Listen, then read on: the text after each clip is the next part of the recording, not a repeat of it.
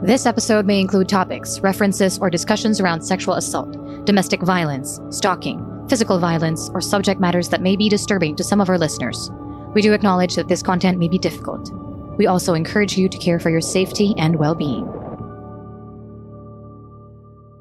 Hello? Hello? Podcast Network Asia. What can journalists, mm. artists, filmmakers, writers, what can they do in the face of historical revisionism? You just have to keep telling the truth and not get tired of telling the truth and not be afraid. As simple as that. And it's not easy to do, I know. Hello listeners, I'm Mariah. And I'm Erwin. Welcome to Podcast 1081, Mga Kwentong Martial Law. In this show, we invite people to talk about their stories, experiences, lessons, and their small sparks of light during the darkest days in Philippine history. Well, the older generations, including mine, well, we fucked up. I know. The best we can do is to help you fix our mess. Yeah, and it's my generation's chance to set things right. And we can start with these stories. Tune into Podcast 1081, Mga Kwentong Martial Law. This special limited series is powered by Podmetrics and Podcast Network Asia. So, Erwin, last Monday, have you heard that Facebook, Instagram, and WhatsApp were shut down for around six hours? Yeah, somebody sent me the facts on that, yeah. Yeah. And it was very strange because the last post on my Facebook feed was it was like a CNN report of a survey that said that slightly more than half of Filipinos agreed with the statement that it's dangerous to print or broadcast anything critical of the administration, even if it's the truth. So that was the last post on my feed. Everything else was blacked out. I didn't know what was going on. Mm. I mean, it was quiet, of course, but it's unsettling to think that just disappear that fast. Facebook Yeah. or wherever we get our information. But what did they say what happened? I couldn't load it. That's the thing. Hmm. The link was broken. Okay. the, the day after, when I wake up, it's back online again. And then I see news that Bongbong Marcos filed his candidacy for presidency. Yeah. Well, I have to admit, no, I didn't expect in my lifetime that I would actually see, I would hear of the Kilusang Bagong Lipunan having a Marcos as their presidential candidate again. But uh, I guess I we're was here. I was hoping I'd never see the day that would come either. Oh, yeah. Well, well, it's here now. So at least what we can do is, I think we're having these conversations, and I'm, yeah, I think it's interesting because during the time that I grew up in, I think we had news blackouts as well, but these were just main channels.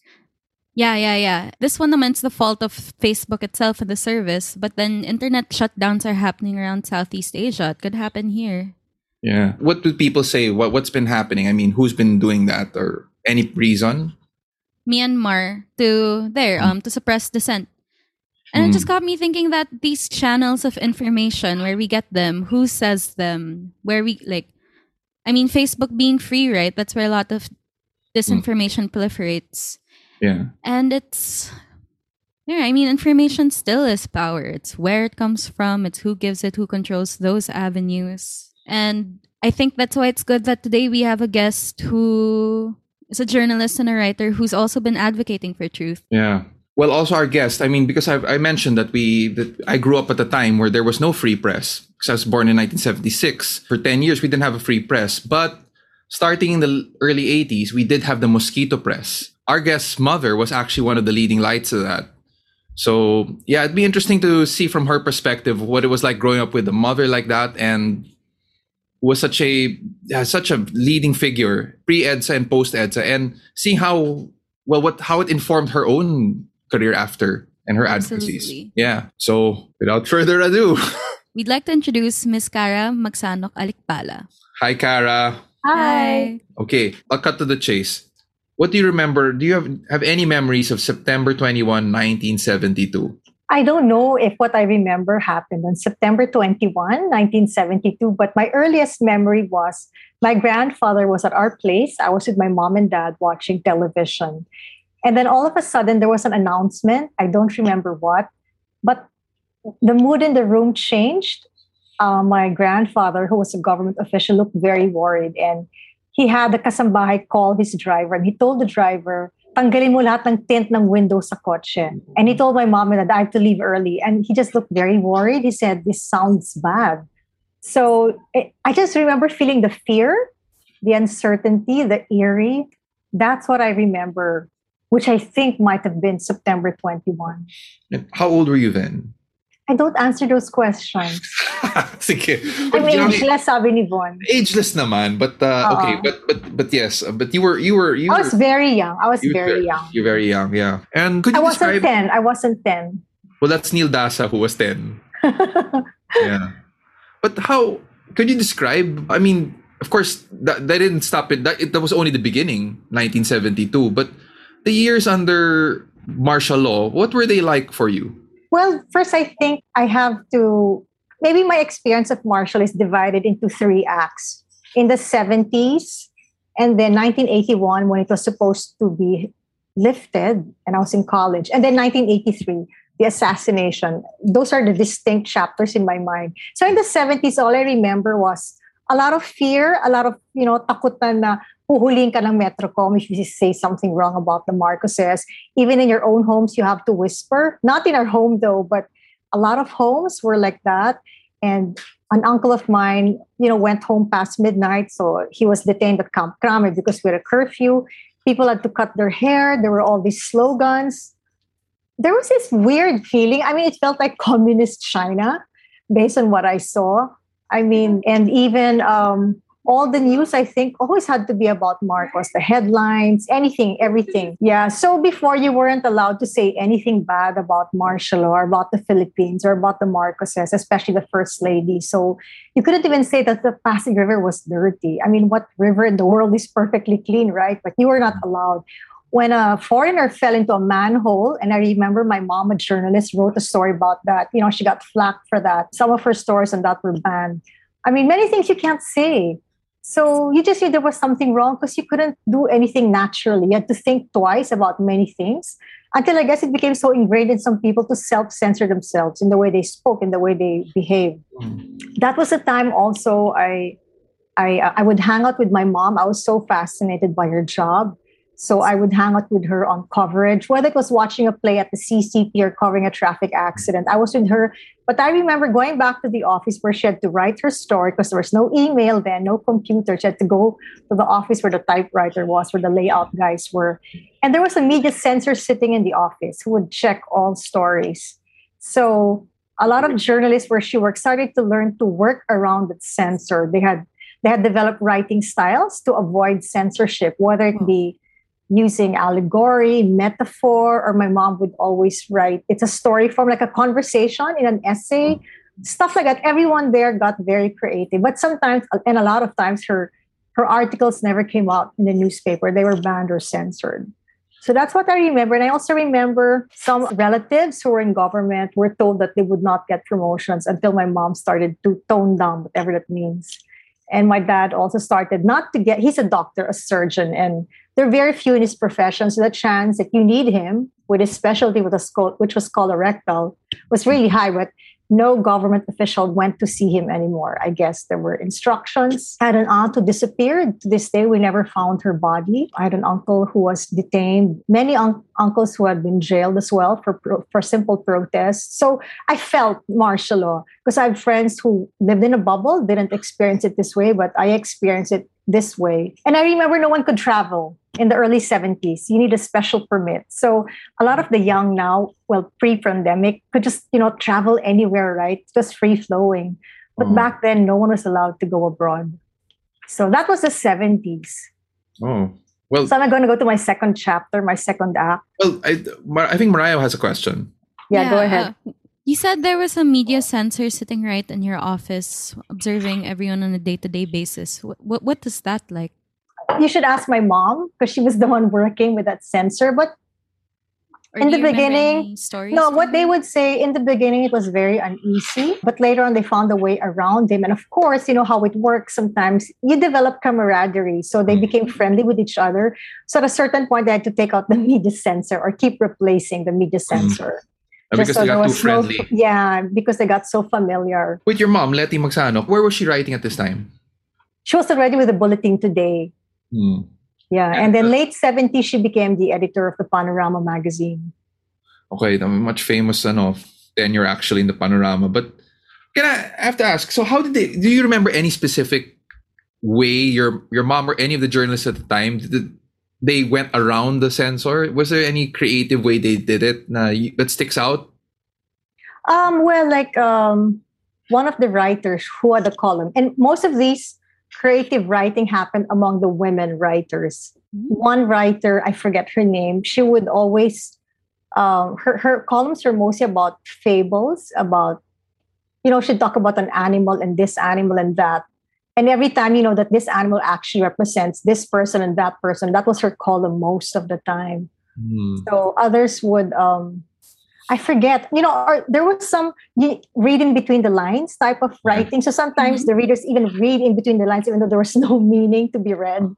Uh, So all kinds, all kinds. My mom used that conversation style all the time. Like there were there was a fake conversation she would reenact, you know, just so it would turn out funny or sarcastic and not so offensive.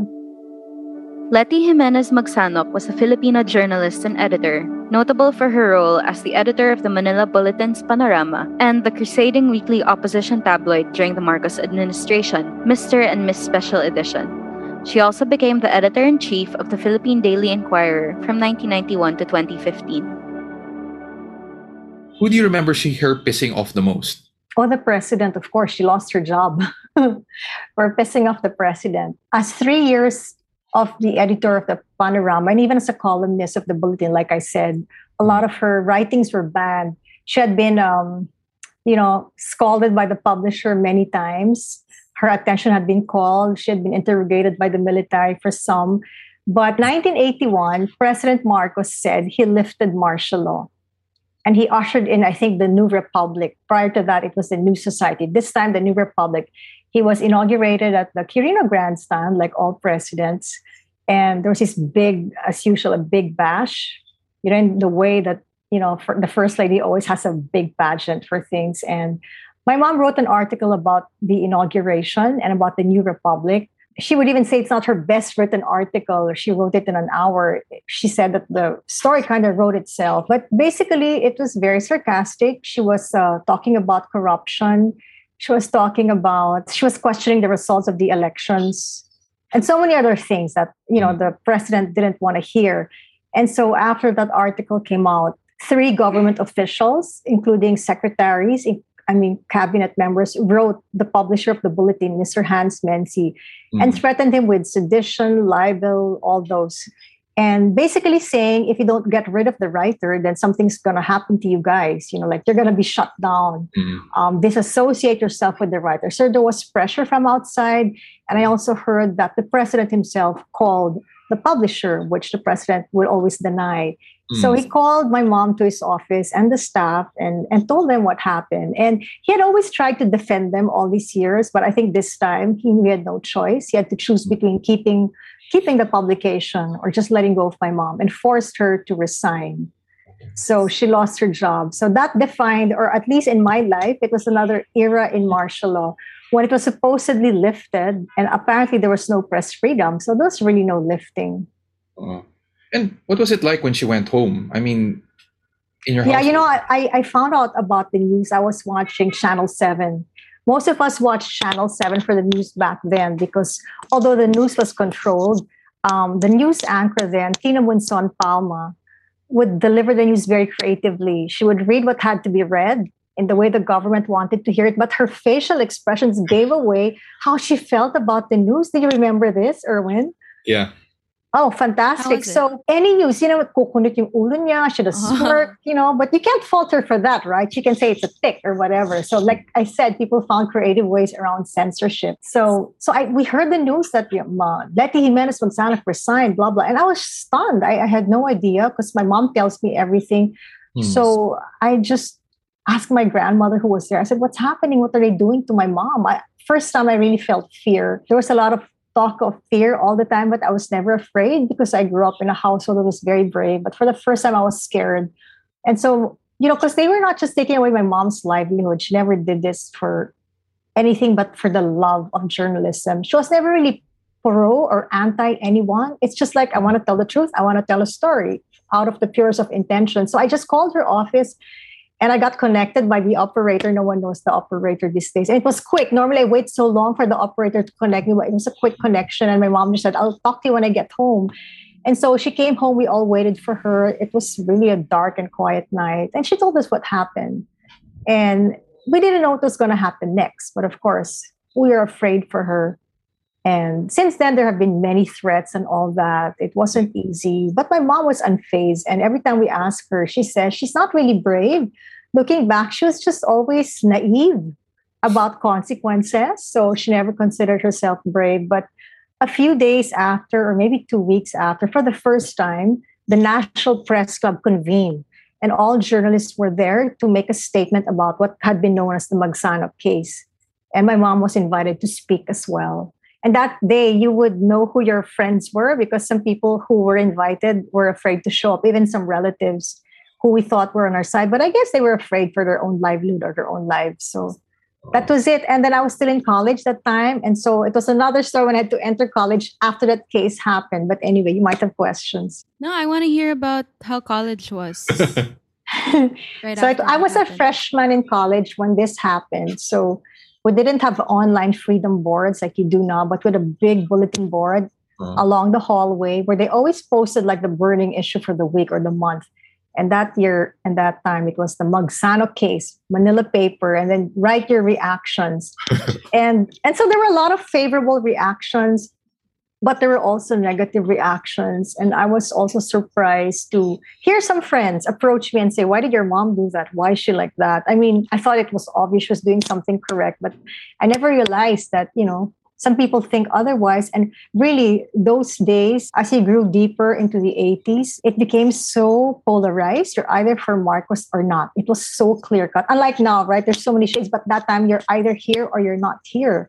And it was so awkward sometimes to walk by that hallway all the time because a lot of my friends, some of them were children of the government officials mm-hmm. who were pro Marcos, and even the officials who actually wrote um, the publisher Hans Menzi to get rid of my mom. So there was a hot debate. There was a um, there were forums held, and I remember I don't know if you know Danton Remoto. I know Danton Remoto. I know he was a student back then. He was so payat at the time. And he just had all the questions. He knew the issues by heart. You know my mom saying who is this guy? He's so good. So i remember that and he eventually got hired by mom at the inquirer but anyway so it was talked about a lot in school. This was um, in up no i went to ateneo. Ateneo. Mm. it was still ah, so, 1981 okay. Oh so i didn't know danton was an atenista yeah, he was. He doesn't seem like one, right? Whatever oh, that means. And let's not do stereotyping here. Hold it right there. Oo nga, oo nga, oo nga, oo nga. But people were still very paranoid. You know, I remember now, I just remember this story. Um, I, I had just started working for the school newspaper. It was my first article. And hmm. that year, um, the movie Stella L by Mike De Leon was such a hit. I don't know if Mariah knows this. It's about a rebel nun, right? So, a rebel nun who uh, was defending the rights of a labor group, right, against a very mm-hmm. oppressive employer, which is really martial law. So, I did a story on rebel rebel nuns, which activist nuns, real life activist nuns. I focus on three. One of them was Sister Pilar Verzosa. I don't know if you know her. I think she's a Saint Paul nun, mm. but she had passed away some years ago. So, I wrote about Sister. Um, Pilar, I wrote something like, she killed a military man, dash, if you are to believe uh, the military version. That was what I wrote about her. So anyway, the news the newspaper was circulated Monday. Uh, I think it was given for free, so they're you know they're positioned in different parts of the campus, and you just pick up your copy. And so before the end of the day, there was an emergency meeting at the school paper, including the moderator. The moderator is usually someone from admin or the faculty to oversee the organization and they they reprimanded me why I wrote what I wrote. It's seditious, it's libelous, it's going to get people into trouble. You know, the Metrocom, the the Metrocom will come and get us and shut. The, I said, what did I write? What what was wrong? And I didn't read the paper, so I read it. I even called my mom to read it, and apparently my editor took out the line. If you are to believe the military. So it came out that Sister Pilar Verzosa was a murderer and I oh. said, I did not write this. Who took out mm. this, this line? And the editor said, Oh, I did because I thought this is not what you meant. I'm like, you should have asked me, right? I mean, such a, if you think it's so sensitive, you should have asked me. Oh. So, to cut the long story short, they had to confiscate all the copies of the school paper all over campus. And they had to, they were asked to write an erratum and they were discussing the erratum. I said, you write it as you please, but you cannot put the blame on me. I'm a team player, but you know, in this in this you know situation, I know I did what I was supposed to do. Oh. So uh-uh. the next day, the erratum was circulated, but they blamed me. Huh? So what did yeah, they say? they say we apologize for the error of the writer. So I quit. That was my first and last article for the school paper. But I think my story really is there was already self censorship. There was Yeah. fear, even for like a school paper, you know, something as innocent as an article about nuns. So I had to write just to clear my name. I wrote all the department heads, the administration, because many people were upset with me for being irresponsible, for putting Sister Pilar's life at risk. I Hmm. had to call Sister Pilar, warn her, apologize her because she would be cased by the military from time to time. And I really didn't want that to happen again. And at this point, I think Ninoy Aquino had been assassinated. So that's the third act of my experience with martial law. And there was a growing, I'd say, people were more emboldened to speak out. People were getting more progressive. And at that point, we were coming into a, we were having a new incoming president at the Ateneo who was Father Joaquin Bernas. So he was the only one who actually responded to my letter. I was so surprised. He expressed support and understanding, which meant a lot to me. I even framed the letter. And in one Christmas party of our class, he actually showed up and, and surprised us. So it has nothing to do with martial, but you know, I mean, the feeling that. So I had, I remember the story. No, it's everything to do with martial law, I think. You, Yeah. The the- expression but- of support. Sometimes you can feel alone and yeah. Yeah, exactly. Yeah, my mom would say that sometimes she knows everyone's behind her, but it's like they're all pushing her to the front line and they're all way behind. You know, that's how it is. And I remember, you know, when you would go out at the end of the night, you know, in a nightclub or a, a jazz bar, whatever you call it, um, the singers would always sing Bayan Ko as the last song. And so my girlfriends and I, we were hanging out with guys who were pro Marcos. I mean, like that, like I was saying, so pronounced.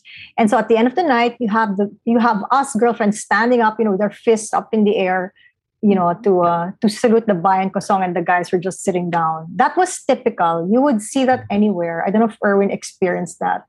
Um, It you didn't.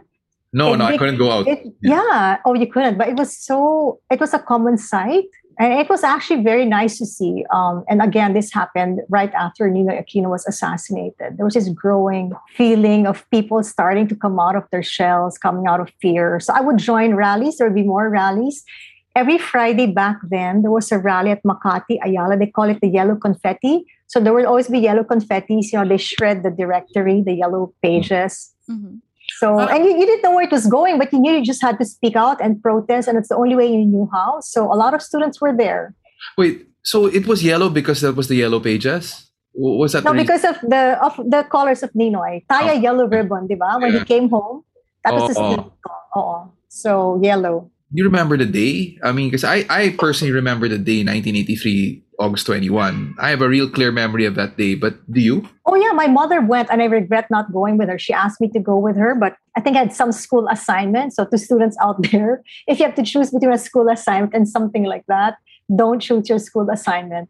I chose to do my school assignment and missed my, you know, Oo. witnessing that. Yeah, so I remember my mom coming into my room Yeah. and telling me the news that he, he had been shot. I didn't know who Ninoy Aquino was, but I mean, I had chills up my spine. My hair was standing. I knew something was going to change. But you didn't know who he was? I mean, I didn't, I knew who he was, but I didn't really realize how big he was. Hmm. Yeah. Yeah, because I think that that time they were saying uh, that he, you know, his uh, awareness. That's why one one reason he had to come home was the awareness of him was was starting to fade with him being in exile. So uh, yeah, so at least now I now that's very clear to me when you say that you didn't know how big he was. Yeah. I mean, if there are two men who were very brilliant and knew the Filipino psyche, these two men were Marcos and Aquino. Hmm. Yeah. Did you ever meet the president in person? Yes, I have. Yes. I have. President Marcos. Yes, he's very disarming and he really has this glow. He's very charismatic. He has that X factor that all great leaders Oh. have. So, because my grandfather, who was working for government, um, was sworn in as ambassador to Korea. So we had to go to the palace for the, the oath taking. And I remember when they opened the doors to his office, you know, parang parang scene talaga, whoa, you know, the parang all lights lit and all that. You know, he comes, he walks around with his own light. I mean, the president is glowing. I mean, he really looked presidential. I'm, and I've seen him in other instances, but I think that was the closest I've seen him, if I remember right. Well, no, I, and now I want to just go back a little bit because you said the boys were all sitting down because they're all pro Marcos, and the, you know, but how? Yun nga, and you had friends who didn't agree with what your mom did, and but they were you would call them your friends. So how Yeah. how, how was that? I mean, did did did you just choose not to talk about politics the, the rest of the time? Yes. Wala pang cancel culture noon eh. but I don't know. It's also never my style that if you don't believe in what I believe in, I, I don't talk to you. I, I It's hmm. never been me. Up to this day, some of my good friends are, are pro Marcos. I even had a boyfriend who was very pro Marcos. He was even a member of the Kabataang Barangay. So, yeah, but that was tough. But yeah, I never really make Yeah. it an issue. Yeah. But yeah, you can't talk about stuff like that with them. Well, it's interesting that we're. I, I know you said we shouldn't talk about contemporary issues or, or today, but it's kind of just interesting that we're talking to you today when uh, I didn't. I was just telling Mariah when we were recording the intro that I didn't expect the, to hear of the Kilusang Bagong Lipunan with the with the Ferdinand Marcos running for president again in my lifetime. so, ah, and of course, what did you say, Mariah? You said. Me neither. I was hoping I never would. Yeah. So after Marcos and Jane, you did produce all you produced produce Batas Militar. Yeah. And which which is a very extensive document about that era. And a lot of your work since since then has always been about issues that are connected to that era. Why do you think we're here now again? My gosh, don't ask me that question. I keep asking myself that question. Please don't. It's so hard to answer that question. In fact, when we were doing Batas Militar, that was like, I guess, um, just a little over 10 years from people power. And the mandate was they, they the the founders kept telling us the price of democracy is eternal vigilance. I mean, nakong corny naman ito. Parang it's so cliche. Don't we all know this? You have to tell me. Stop nagging me. I mean, it's common sense. And yet it's not. It's not. I think that's really it. You really can't let your guard down ever. I mean, that's really what it is. We let our guard down. At the same time, some people are just so much smarter. They use everything they have in their power to change the narrative or to make things happen in their favor. I mean, I really don't know how it happened again. We all got lax. We all got selfish. You know, we always blame our leaders, but what about us? What have you done to not make this happen? I know I kept making these documentaries. Mm. I don't know what the others have been doing. We can't blame our leaders. I mean, it all begins with you, right? So we're always trying to answer that, but all these people complaining, what have they done? What have they sacrificed? It's not easy. You give up some comfort to not make it happen. I mean, I, I always wondered, how did Hitler get away with that? I mean, parang, are the Germans that stupid? And then it doesn't happen that way. It's so gradual. Mm-hmm. It's happened to us. It's so gradual. It caught, it, it caught us off guard.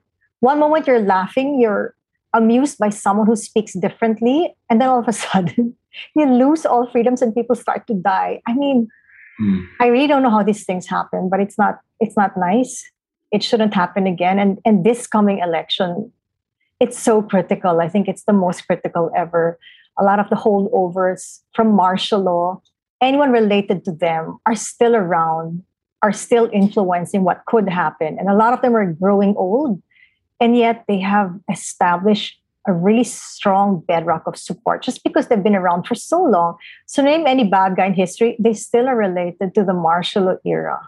Exactly. And we're facing historical revision re- revisionism nowadays, right? And it's not I mean, from my observation, we tend to frame history in terms of people, individuals, um, personalities, such and such. But then exactly, how did Hitler get away with it? Because there's a whole system that was complicit in it. How do the Marcoses still continue to get away with this? There's that whole system. So where do you even begin? then you- Exactly. Yeah. And you also mentioned that, yeah, it should start with ourselves. And then you said that between Batas Militar and EDSA were 10 years, right? And before that, you're speaking about how people started to censor themselves. And around that time for yourself, how did you sort of reckon with that self censorship? How did you or your peers or other writers you looked up to sort of unlearn self censorship, maybe, or learn to be brave enough to overcome it again and speak freely? How was it? You mean when I was working already or during martial law? Because when I was working, Um, working, wala nang martial law. Uh, uh, well, while you were working between EDSA and the making of Batas Militar. Well, I'd like to think I never did self censorship. So it's not an issue for me. Even the people I work with, I won't work with people who are afraid. So I don't think it's something I grapple with. And then going back to, you know, when I said that it starts with yourself, it can start really simple. And sorry, I'm digressing. It can start with like if you are bullied in school, tell your teacher, make sure something happens. It it starts that small. You let the bully get away, that bully might be the next president you know, or your employer. That simple. You you have a child who's been a brat, you know, correct that attitude. Do it right on the spot and keep doing it until the child gets it right. It's really that simple. Don't spoil kids who will turn out to, to be bratty. I mean, really that simple. And it just grows from simple things like that. I mean, Marcos was convicted for murder, for killing um, the political opponent of his father, Nalundasan. He was convicted. And yet the Supreme Court overturned the decision because they found him too promising, too intelligent. Sayang. Sayang ang future niyo. Oh, ayan, tuloy na sayang yung future natin lahat. You know, it really starts with small things. It's so intimidating kasi to think of just changing the whole system, all aspects of society. That's too big for us. So do it whenever you can. And and you know, the pandemic is supposed to, you know, you always wish sometimes when things bad happen, you say, "Nako, dapat mag-end of the world na para matakot na lahat or what. And the pandemic is it. And you think people would change. And I know I'm learning whatever lesson I'm supposed to learn, you know, simplify. The most important thing is not, are not things. Families, everything. You don't need much. But the thing is, some people are not learning it or making changes. How frustrating, right? Mm. And this is a good time to learn. And if no one, if some are not, my gosh, and we're coming to elections again, wow. Yeah. Well, speaking of elections some people are asking me what how can they can do to help a candidate that's not well not um, not a Marcos. I said, you know what's the best, and taking from your point of just being uh, doing what you can, talk to your neighbors. Talk to the people who actually have your relationship with. Talk to them about the candidate they should be voting for. Instead, I, I, I find it a little bit more useful than, than just posting a lot online or inundating Viber groups with your messages about whatever. Yeah, or talk to your kasambahay or your younger nieces and nephews. Yeah. You may not get your way this election, but start planting the seeds. I was talking to some childhood friends about it. Um, sabi ko, because uh, the conversation, you're upset about Bong Bong filing his candidacy again. And then, sabi ng isa, why don't you, I mean, people have the internet, they can Google this. They have the capacity to find out why. So why are they asking you? Why are you making time for them? Why are you making time to explain it to them personally? And then, to sabi ko, parang, Be- It's because I don't trust these kunyari, algorithms. I don't trust Google to give you the right answers. And I think that's the trouble as well, diba? All this disinformation that's circulating unchecked. You mentioned eternal vigilance, but this is already beyond siguro parang I mean, this is a degree of vigilance that I don't know, maybe you have to be omniscient already to be able to filter or really uh, process everything, all the information on the internet. But then that's, parang feeling ko yun na yung battleground ngayon eh, ng campaigns and the turnout of elections. But as you said, Especially since diba? people can't go out.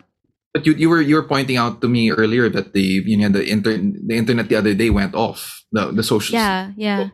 So- I mean, it might not be the internet mismo kasi of course a lot of Filipinos still don't have access to the internet. There's only free Facebook, but that effect trickles down to daily life. What people hear, what people see, kinikwento nila sa tindahan.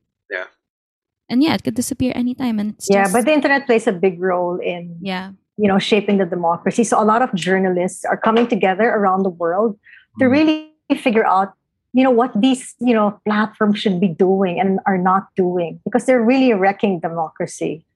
I mean, they play a big role. I don't think the Filipinos are that forgetful or that gullible, but the things they read are the manufactured stuff.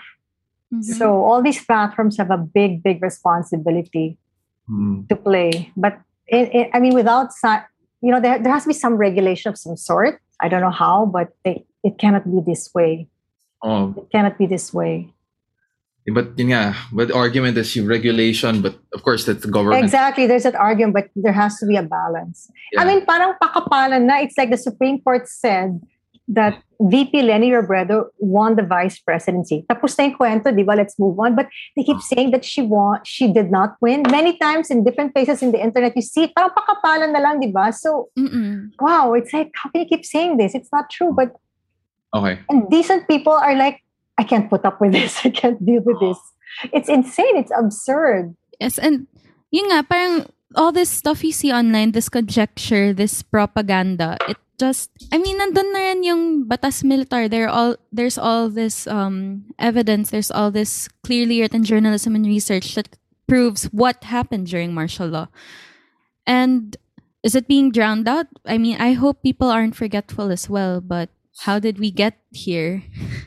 Well, I, I, I mean, that's not something that we can answer as just three people alone, but it's certainly a question I've been asking myself every day for the past several years. what are you working on now, Kara?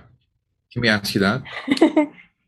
several documentaries. One is an environmental documentary on illegal logging. Another one is on martial law. yeah.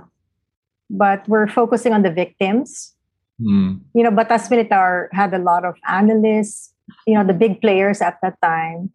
Mm. But this will just be the victims. Yeah. Yeah. Because even their stories are being questioned. So, I mean, you can't get anyone, any of the Marcoses to return the money to even you can't even get an apology no one is jailed so at least you know these victims have to have their narrative intact Mhm. at the very least so that's what we're trying to achieve in the next documentary Actually, I'm curious as well. How was the reaction to Batas Militar when it was released? And have you heard any more recent um, reactions to it as well? Or reception? oh wow i think my cousin calls it the most bootleg documentary i mean you see it all over the net you can't even control it anymore every time there's you know martial law comes around the aquino anniversary or people power me and my production team were so afraid to watch tv or look at the internet because we always see portions of our video. Sometimes i'm jury for a documentary and i'll see you know footage stolen from the documentary. It's so bootleg i guess it means a lot of people watched it. I just hope they heed the message. Um, when it first came out it was interesting now that you reminded me the context was President Ramos was the president, and there was talk of uh, changing the constitution and extending his term. So it seemed like another martial law again, right? So it was actually dangerous to broadcast that documentary. So when Channel 2 broadcast it, they even locked down all their gates. They were so paranoid. It felt like martial all over again. Um, no one was allowed inside the building without, you know, they were just stricter more than usual. And there was a lot of talk. In fact, we also put in a request to interview um, former Defense Secretary Juan Ponce Enrile, architect of martial law as well, and he declined. And we have it in writing. And a talk show on another channel talked about the documentary and asked Enrile, who was a guest. It, it, I'm curious, you were not in the documentary, and you're one of the most important people during martial law. And he said, Oh, I was not invited to be part of the documentary. So I guess, you know, it, it had some impact. And, you know, every year we still get uh, invitations to schools or to organizations to talk about it, to show or screen the film. So I think it, um, I'm, gl- I'm grateful it still goes around. It's been, I think, I don't know, maybe 20 years or something, or 20 plus years since we we broadcast it in 1997. How many years has that been? It's it's still relevant to this day. I, I hear people saying that you know they they watched it in school, which I'm happy they did, and even I, I I'm sure you know Xiao Chua Yeah, I Irwin. know, I know He said he became a historian because of Batas Militar. He can recite the lines of the narrator and all the interviewees verbatim to this day. my in the same in the same voice In the same voice, yeah. The trying hard voice, his version, but yeah. Mm. So I think it made a big impact on a lot of people, more than we ever thought it would. Because in the beginning, when we were asked to do it, it was just supposed to be for schools. They were even thinking, oh, maybe like do 10 volumes of this, you know, one about the economy, one about politics, one about media. And then in the end, let's just make it short. It was a budget constraint issue as well. And then towards the end, I thought, can we just broadcast this so more people would see it? Mm. And we just asked Channel 2 and they agreed. It Yeah, was that simple. We, we didn't know it would be so big. I yeah, my me- my memory of it is like every Sunday. Parang it was like portioned off or something like that. No, it's just a one-off. One off lang ba? But other channels would replay it right after ABS showed it. Yeah. Or maybe wish you I'd watched the seen it in bootleg copy. You saw it in school. no, I didn't. I didn't. They didn't even teach me about martial law. They just totally skipped over that part in Philippine history. wow. Yeah. And this was early 2000s. Yeah. Well, um, I think it's going to change, and I hope it's it changes because there is now a human rights violations victims memorial commission tasked to do a lot of things, including fix all the things that the kids are reading. But shortly after the law was enacted, President Duterte came in, and so it was a little difficult for that commission to get money. But they're trying. In fact, they've um, gathered regularly a team of volunteers to just uh, have an edit-a-thon, which they call, to correct um, stuff on the internet, beginning with Wikipedia, anything martial law related. I mean, they know right now um, the, the books are irrelevant, so they're doing it online. So there are attempts to fix this. And I mean, the fact that we're going to be building a museum, it's called, I think, the Freedom Museum in honor of the martial law victims. I mean, that's like recibo enough that it happened. I mean, this state actually even acknowledges it happened. I mean, Congress and Senate acknowledge it happened. That's why they even gave reparation pay a few years back, just very recently. So no one should deny that it even ever happened. No one can say it was the best years of our lives because it wasn't. Actually, Miss Kara, you know, um, diba one of the main ways that people gaslight younger generations, diba right now, there are a lot of younger people, millennials, Gen Z, who are lining up to register to vote. And a lot of ways when people gaslight younger generations, they say, you weren't even born during martial law, you weren't even alive. Kahit may resibo. And that also tends to make people question themselves as well na, if I wasn't there, should I just listen to the older person talking about it? But then yung who do they listen to? Where do they hear it from?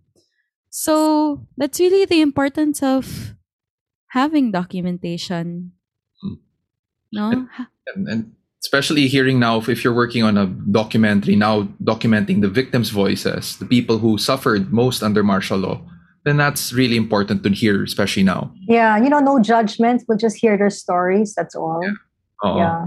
well thank you again Kara I mean for agreeing to for uh, Thank you. guest on podcast 1081 yeah on on a because you were describing it uh, earlier where when you were in martial law you couldn't travel and since the media, since Facebook went off the other day and there was uh, Mariah was describing that there was no access to media ah it seems like Yeah, that's the media blackout we had in in, Oh, in the 70s, in the 80s. Yeah. oh I guess you got it Grabe. creative But you know, I have a, I also have a question, Kara, that I wanted to ask. Considering all of this and the experiences you've been through and your career, what can you say na um what can journalists, artists, filmmakers, writers, what can they do in the face of historical revisionism? We just have to keep telling the truth and not get tired of telling the truth and not be afraid. As simple as that. And it's not easy to do, I know. And I know it, it even for me, sometimes I hesitate only because I have a child. It changes things. Mm. So I can imagine for others. That's why you always have to stay so clean. You have to stay clean to have, you know, the the gravitas to say what you want to say. Yeah. So important. You know, so many hard hitting politicians make sense, but because they're not clean, then you know, and people can smell it somehow. yeah yeah I it doesn't believe that. prosper, right? Yeah. Yeah. yeah yeah People know. They make sense, but alam mong marumi rin, so wala. Uh, uh, So more so for journalists, and and now they it's they can't afford to be timid now. They have to reclaim. We have to reclaim our role as you know providing checks and balance, being vanguards for the truth. It's been disappointing how they've behaved the last six years. Honestly, journalists yes, okay okay masyadong natakot. napaisip ako doon ah oo But Yeah. Or I mean, I know it is um it's driven by big business because most of them are owned by businessmen. But Mm. even then, you know, you can test the limits. You can try. but Did you know, they even try? So, I think there are a couple of journalists that I've, I can name that have really tried or oh yeah, I'm not saying there's none, but they're not a lot. They're not. But a lot to make an impact, or we wouldn't be where we are now. Okay. Okay. I would n- actually just add. I don't think I would just blame journalists. I guess the uh, media in the last six years. I would blame media before the six years. I think we're here because of a reason. It didn't happen in a vacuum. But anyway, but thank you, thank you again, Kara. really great answers, and Thank you, thank you for sharing for sharing all the stories. Thank you also for having me. Bitin nga, no? Biglang nag, ano, Bit, bit, memory, oo, well, to remember all that. My goodness. Oo nga eh. Thank you for listening to Podcast 1081, mga kwentong martial law. The special limited series is powered by Podmetrics and Podcast Network Asia. Before we close this episode, let me end with a quote from our times. This is from Jess Santiago. Hanapin mo ang talinhaga ng inyong panahon. Tune into the next episode of Podcast 1081.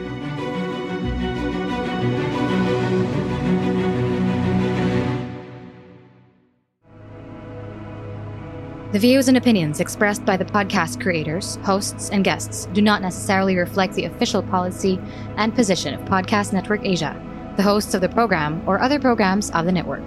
Any content provided by the people on the podcast are of their own opinion and are not intended to malign any religion, ethnic group, club, organization, company, individual, or anyone or anything.